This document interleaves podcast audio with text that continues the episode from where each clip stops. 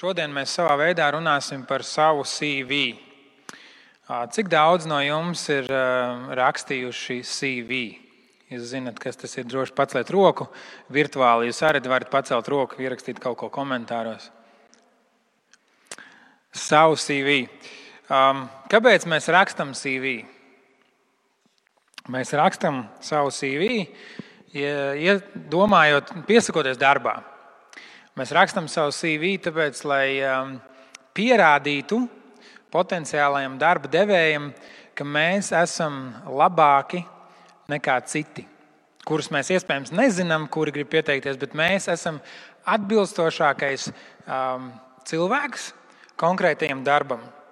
Un, uh, mēs rakstām tādu savu dzīves stāstu konspektu veidā, uh, savus sasniegumus, labākās, svarīgākās lietas, ko mēs dzīvē esam izdarījuši, un, un cenšamies izcelt to labāko. Ja, ir dažādi CV paraugi redzēti, um, kur, kur mēs nu, cik nu var izpušķojam tās lietas, um, kuras mēs varam. Mēs vēlamies pierādīt, ka esam pelnījuši um, šo darbu piedāvājumu, ka mēs esam pelnījuši tik pieņemti darbā. Un, un, un, un pieņemot kādu darbā, um, es nezinu, cik vienmēr tas notiek, bet uh, iespējams ir arī uh, pārbauda cilvēku sodāmību, pārbauda pagātni, pārbauda reizēm sazvanās ar tavu iepriekšējo darba devēju un, un pārbauda, vai tu neesi kaut ko salaidis grīstē. Vai izdarījis kaut ko tādu, kas varētu apšaubīt to, vai tevi var ņemt darbā. Bet iedomājieties, ka mums būtu jāiesniedz savs CV dievam. Iedomājieties, ka tev būtu jāuzraksta savs konspekts par savu dzīvi un saviem sasniegumiem dievam, lai tu varētu tikt pieņemts dieva klātbūtnē. Pieņemsim, varētu tikt pieņemts dieva darbā. Jo mēs zinām, ka viens, kurš kļūst par kristieti, viņš automātiski kļūst par dieva darbinieku. Viņš kļūst par dieva sūtīto, viņš kļūst par dieva misionāru. Tā ir misija draudzē, un ja tu piederi draudzē, ja tu esi kristietis, tad tas ir daļa no tava darba apraksta. Tas ir tas, ko tu esi aicināts darīt. Un iedomājies, ka tev ir jāiesniedz savs CV dievam. Ko tu šajā CV rakstītu? Kas ir tas, kā tu mēģinātu pārliecināt Dievu, ka tevi vajag ņemt darbā? Ko tu uzskaitītu? Vai tu uzskaitītu visas tās reizes, um, kuras tu esi bijis baznīcā? Vai tu uzskaitītu savu darba gadu stāžu? Es esmu kristietis, es esmu kristietis no 2003. gada augusta. Ja, mēs varam teikt, nu, redz, man ir 17, gandrīz 17 gadu darba stāsts. Kādam no jums šī pieredze ir krietni, krietni lielāka? Labi, jums mīnusiņš droši vien man. Bet es varētu rakstīt, ka es esmu mācītājs. Kurš no jums vēl varētu ierakstīt, ka jūs esat mācītājs? Kāds no jums varētu rakstīt, ka jums ir, ir priekšrocība, jo esat dzimuši kristīgā ģimenē? Un, un, un šī pieredze jau ir nodota no paudzes paudzē, kā teikt. Ja? Meistari paudžu paudzēs. Kādi no jums varētu teikt, ka jūsu darba lauks un pieredze bijusi plašāka? Jūs esat bijuši Āfrikā vai Āzijā un darījuši misijas darbu. Kāds no jums varbūt gribētu ierakstīt eh, nu, tās stundas, ko jūs esat pavadījis lūgšanā? Es lūdzu Dievu tik un tik un tik ilgi. Kāds no jums gribētu ierakstīt, cik reizes jūs esat izlasījuši Bībeli no vāka līdz vākam? Mēs varētu mēģināt atkal un atkal uzrakstīt visus savus sasniegumus savā dzīvē, un tomēr problēma ir tajā, ka mūsu CV nav un nevar būt pietiekami labs. Vienīgais CV, kurš ir pietiekami labs, lai Dievs to pieņemtu, ir Jēzus CV. Un vienīgais veids, kā mēs varam būt pieņemti darbā, ja mēs tā varam teikt, pie Dieva, ir ir tad, ja mēs iemainām savu CV, savus sasniegumus, savu dzīves stāstu pret Jēzus dzīves stāstu, pret Jēzus CV. Un, ja mēs domājam par savām sliktajām lietām, par kļūdām un, un tām reizēm, kad mēs esam galīgi izgāzušies un, un mums nav sanācis, un mēs esam varbūt arī darījuši kādas sodāmas lietas, Ja mēs domājam par pārkāpumiem un sodiem, tad mēs labprāt iemainām savu CV pret Jēzus CV. Domāju sliktas lietas, teicu sliktas lietas, darīju sliktas lietas. Um, labprāt, Dievs ņem manu CV, paņem prom visus tos ļaunos darbus. Es labprāt paņemšu to, ko Jēzus dod, jo viņš neko sliktu nav izdarījis. Un tas ir tas, kā mēs bieži redzam evaņģēlī, kad mēs savu, savus sliktos darbus iemainām pret Jēzus labiem darbiem.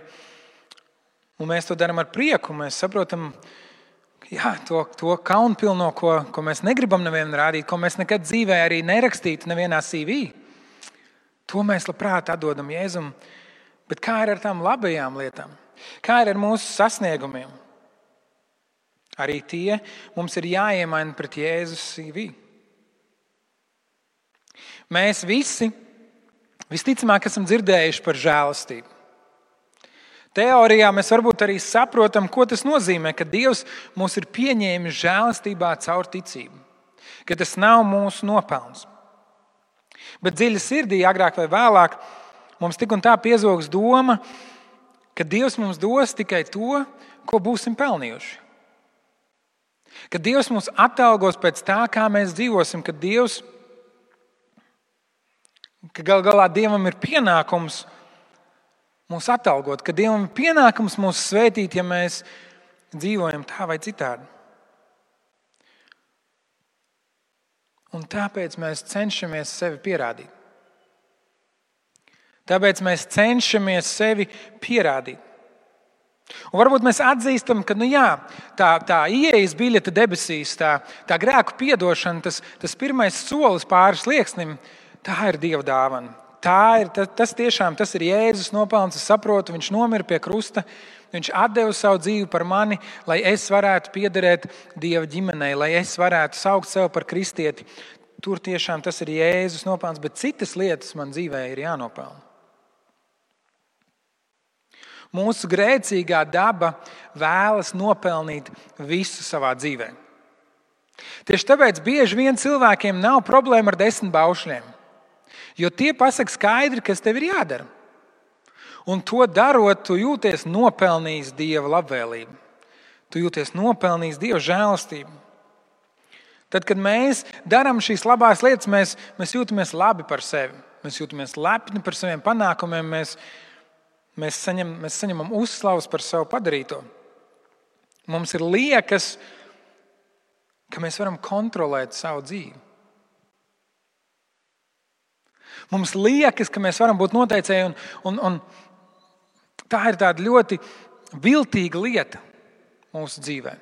Jo no vienas puses mēs teorētiski zinām, ka mēs neko neesam pelnījuši, un tā ir Dieva žēlstība, un tomēr mēs dzīvojam tā, it kā mums ir jānopelna lietas. Un gal galā mēs dzīvojam tā, ka mēs esam Dievs.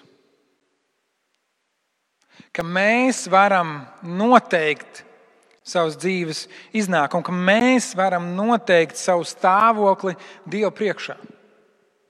Ka mēs varam pakāpties pa kaut kādām kāpnēm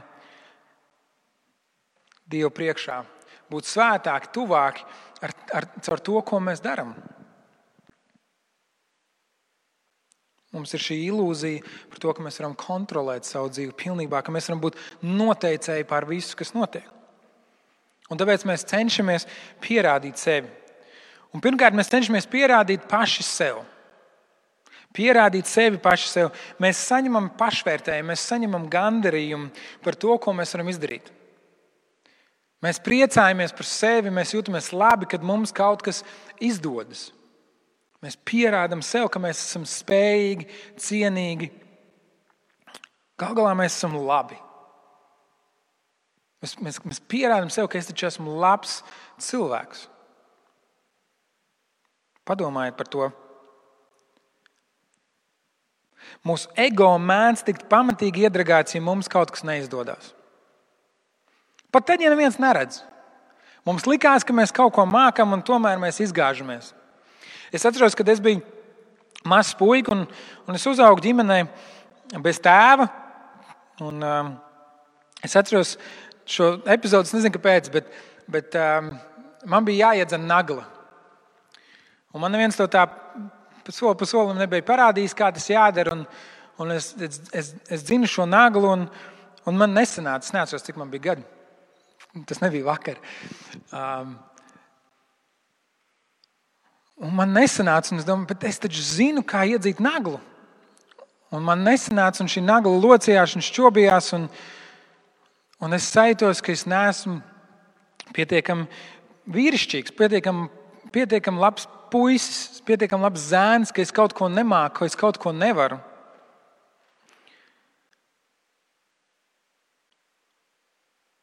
Man liekas, ka es esmu neveiksmi.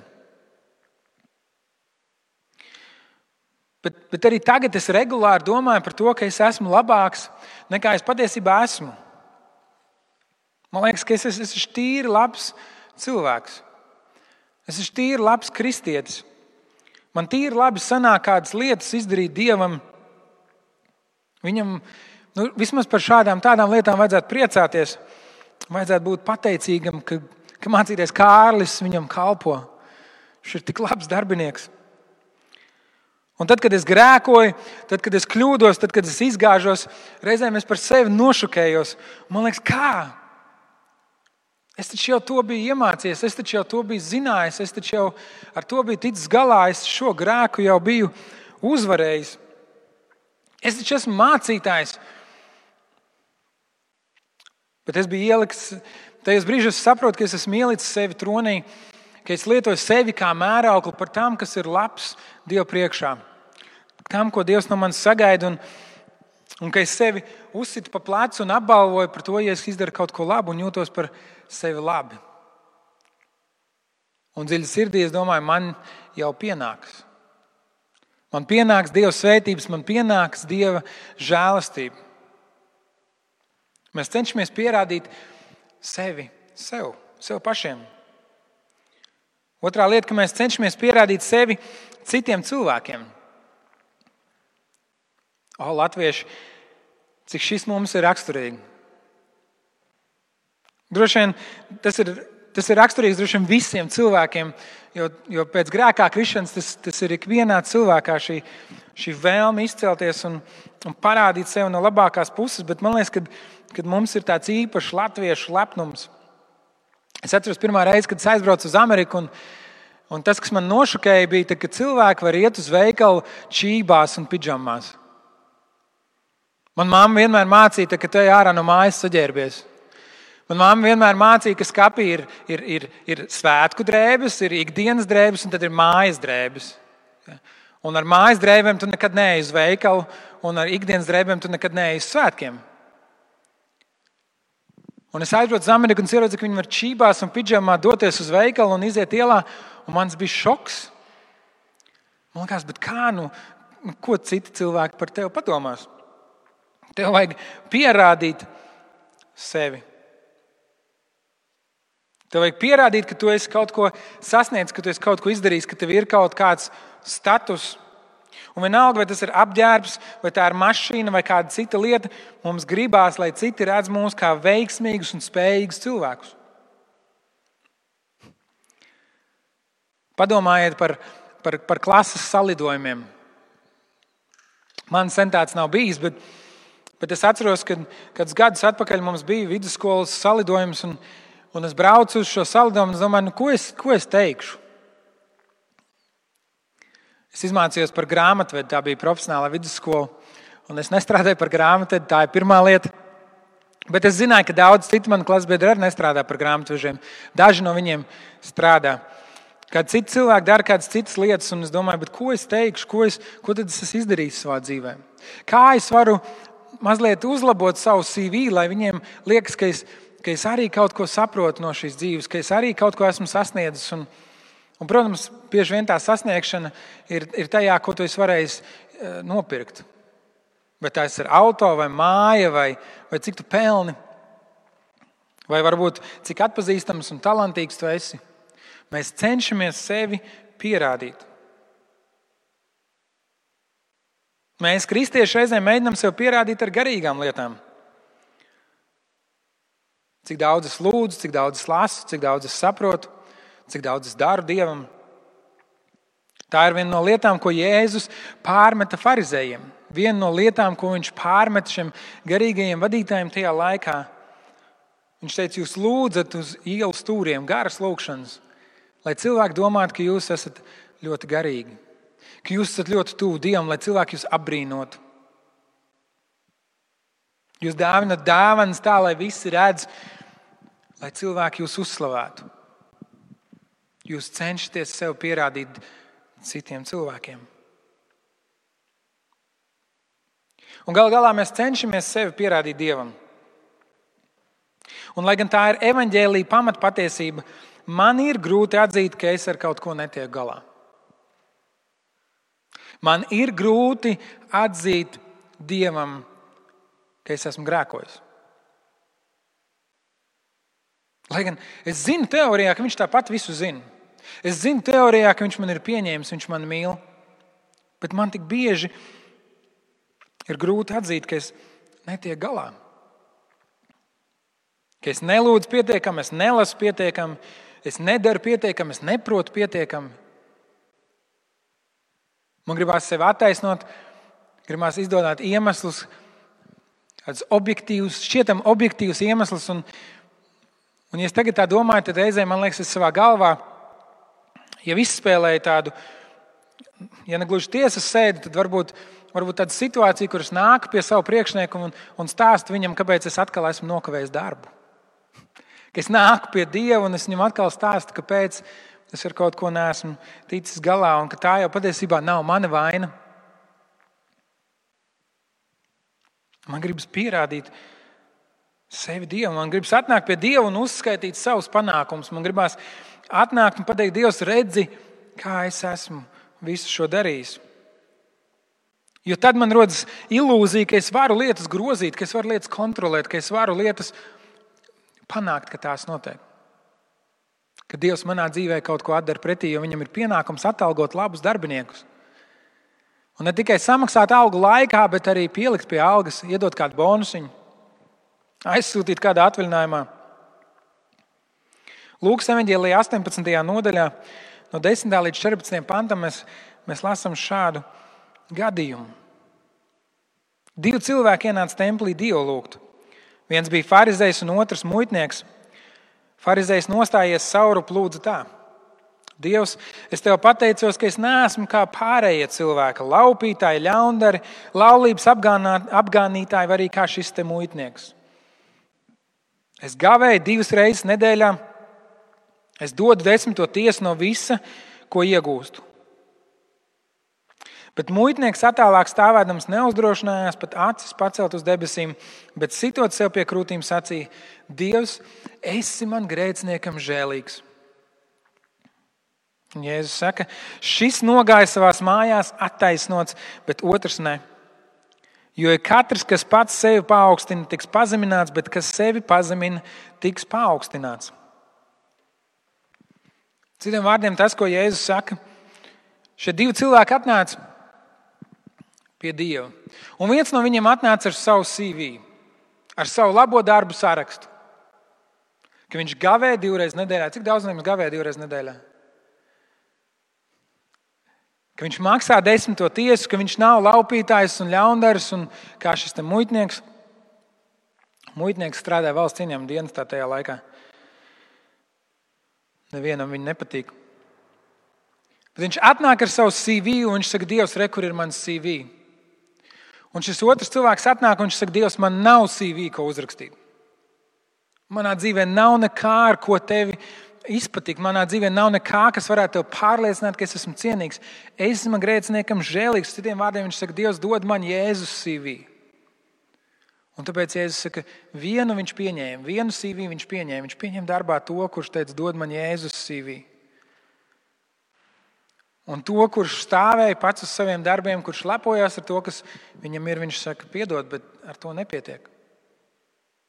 Tas tevi neattaisno.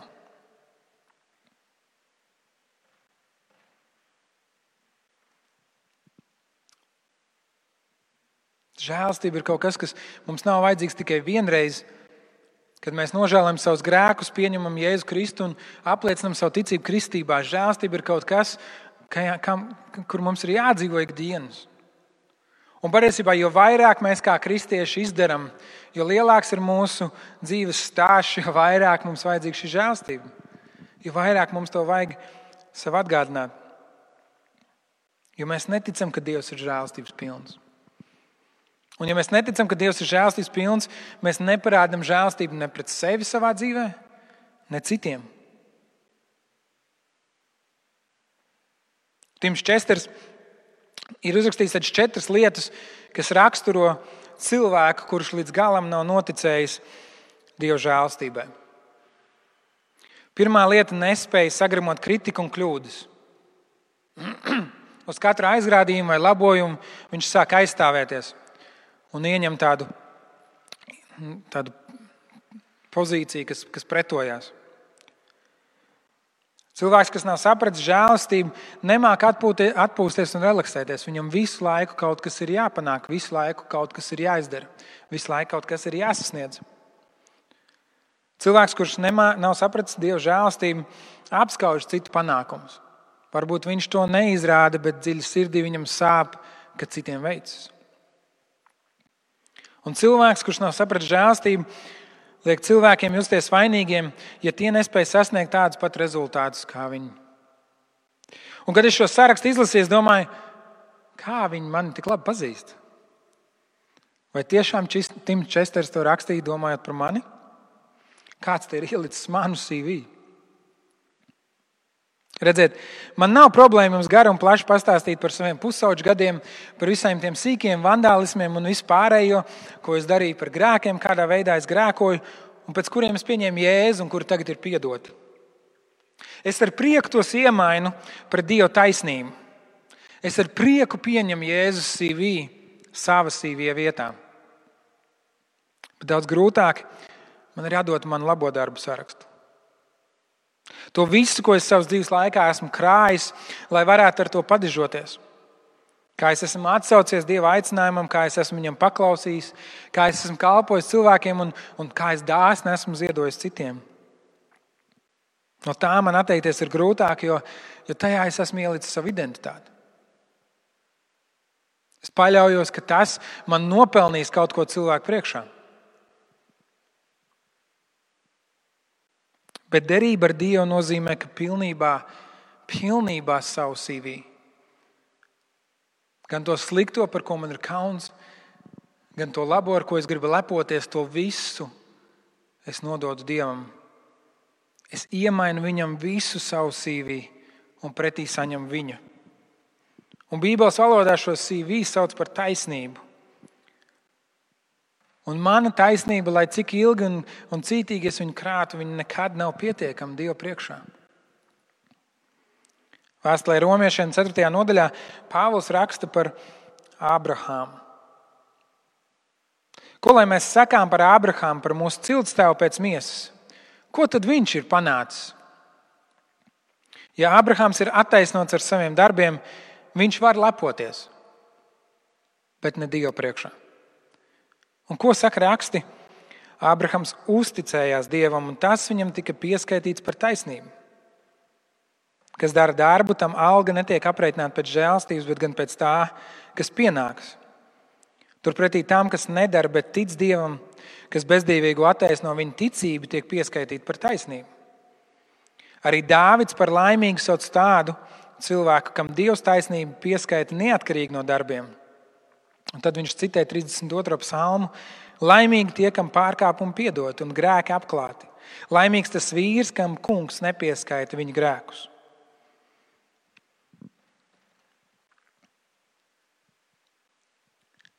Es domāju, tas, ko Pāvils uzrakstīja, bija tāds milzīgs apvainojums, aizvainojums jūdiem, kas, kas varētu to lasīt. Ko tad tā Ābrahams tādu paveicis? Jā, Ābrahams viņu bija, bija viņa tēvs. Viņi uzskatīja, ka, ka viņa ticība ir cēlusies caur Ābrahamu, kad Dievs izredzēja viņu pirmo. Viņš saka, ko tad viņš ir paveicis?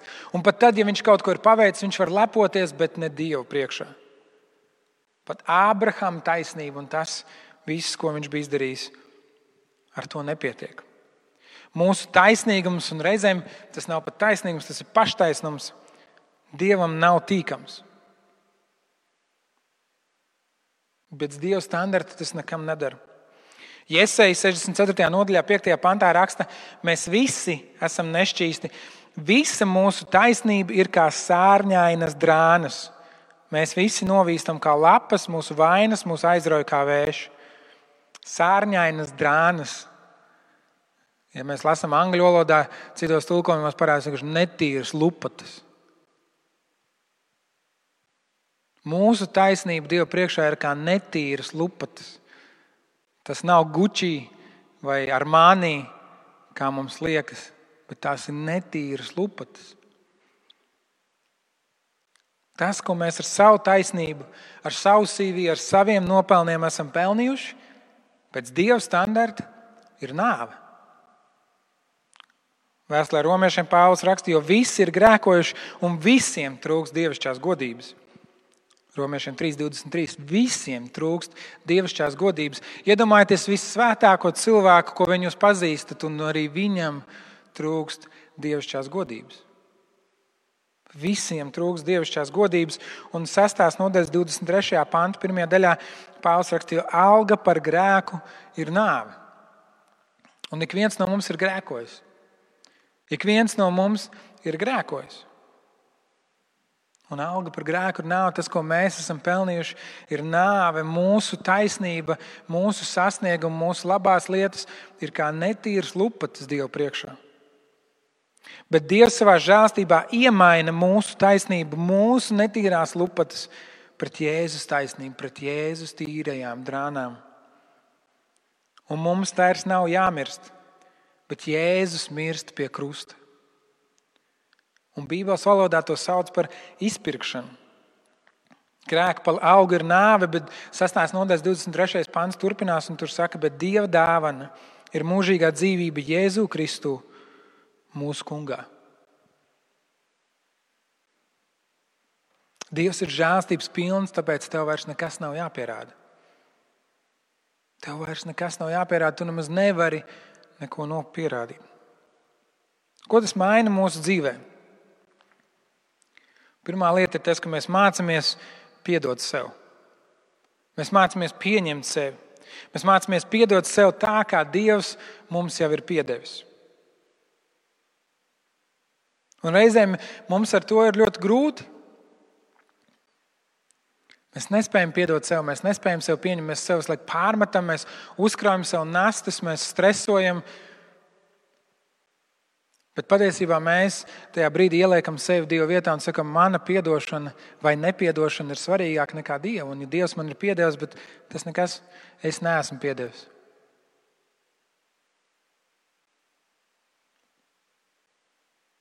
Bet mēs mācāmies, tad, kad mēs saprotam Dieva žēlstību, mēs mācāmies ikdienas piedot sev. Tā kā Dievs mums ir piedevis, mēs varam atpūsties atziņā tajā izpratnē, tajā patiesībā, ka Kristus visu ir paveicis pie krusta, un mēs tam neko nevaram ne pielikt, ne atņemt. Kristus pie, saka, pie krusta saka, viss ir piepildīts. Un mēs varam izbaudīt to brīvību no tā, ka mums visu laiku kādam jācenšas sev pierādīt.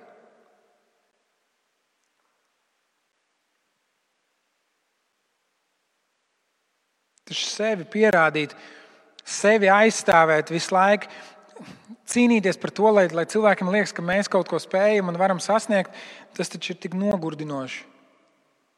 Tas uzliek nastu, tas rada stresu. Mums ir jāmācās atgādināt sev, ka tas nav svarīgi. Svarīgi ir tas, ka Jēzus dod mums savu taisnību. Un tas nav tikai par ieeju debesīs, tas ir par mūsu ikdienu. Ik reizi, kad mēs kļūdāmies, ik reizi, kad mēs zinām, ka mēs neesam visu izdarījuši perfekti. Un tad, kad mēs saprotam Dieva žēlstību, mēs mācāmies arī piedot citiem, tā kā Dievs mums ir piedevis. Mēs vairs nesagaidām no citiem, ka viņi visu laiku sev pierādīs un vienmēr ar visu lieliski tiks galā. Mēs vairs nesagaidām no citiem, ka viņi būs perfekti. Šis ir ārkārtīgi svarīgi mūsu, mūsu attiecībās ar, ar cilvēkiem. Īpaši varbūt laulībā, kur mēs visu laiku sagaidām no, no mūsu laulātā, no tā otra cilvēka, ka viņš mūs mīlēs ar to, to, to nebeidzamo, perfekto mīlestību, bet, bet realitāte ir tā, ka mēs visi kļūdāmies un visi grēkojam. Mēs visi viens otru sāpinam. Un tad, kad mēs piedzīvojam žēlstību no Dieva, tad, tad mēs varam mācīties piedot citiem, mēs varam mācīties pieņemt citus. Mēs vairs nebaidamies un neesam šokā tad, kad kāds atzīstas grēkā. Mēs viņu nenoraidām vai nenosodām, bet aizlūdzam par otru tieši tā, kā Dieva vārds to pamāca. Mēs vairs nesodām citus par viņu kļūdām un grēku. Mēs to neatgādinām un nenorādām viņiem ar pirkstu, bet mīlestībā pieņemam un pamācam. Tad, kad mēs patiesi satveram Dieva žēlstību. Un kad mēs nespējam piedot vai parādīt žēlstību sev vai citiem, tas nozīmē, ka mēs esam noticējuši meliem par Dievu. Mēs vai nu neticam, ka Dievs ir žēlstības pilns un mums ir piedevis, vai arī mēs esam ieņēmuši Dieva vietu, kas gatava tiesāt pēc savas taisnības vai pēc sava paštaisnuma. Un tāpēc ir tik svarīgi atcerēties, ka Dievs ir žēlstības Dievs. Dievs ir žēlstības pilns, tāpēc mums nekas nav jāpierāda. Un nobeigumā es gribu izlasīt fragment no vēstules romiešiem, 8. nodaļas, no 31. panta. Ko lai mēs par to sakām? Ja Dievs ir par mums, kas būs pret mums? Kā tad Viņš, kas savu pašu dēlu nav audzējis, bet devis viņu par mums visiem, līdz ar viņu nedāvās mums visas lietas? Kas apsūdzēs Dieva izredzētos? Dievs tos attaisno. Kas tos pazudinās? Ir taču Kristus Jēzus, kas miris, vēl vairāk, kas augšām cēlies, kas ir pie Dieva labās rokas un kas aizstāv arī mūsu. Kas mūs šķirs no Kristus mīlestības? Vai bēdas, vai nelaimes, vai vajāšanas, vai bats, vai kailums, vai briesmas, vai zobens? Tā kā ir rakstīts, tevis dēļ mēs augu dienu turpam nodot nāvē. Mēs esam pielīdzināti kaujamām avīm, bet visā tajā mēs pār pārējiem esam uzvarētāji, pateicoties Kristum, kas mūs ir mīlējis. Un es esmu pārliecināts, ka nec nāve, nec dzīve, nec eņģeļi, nec varas, nec tagad, nec nākotne, nec spēki, nec augstumi, nec dziļumi, nec kāda cita radīta lieta mūs nespēj šķirt no Dieva mīlestības, kas ir Kristu Jēzu, mūsu kungā. Dievs ir žēlstības pilns. Tev nekas nav jāpierāda.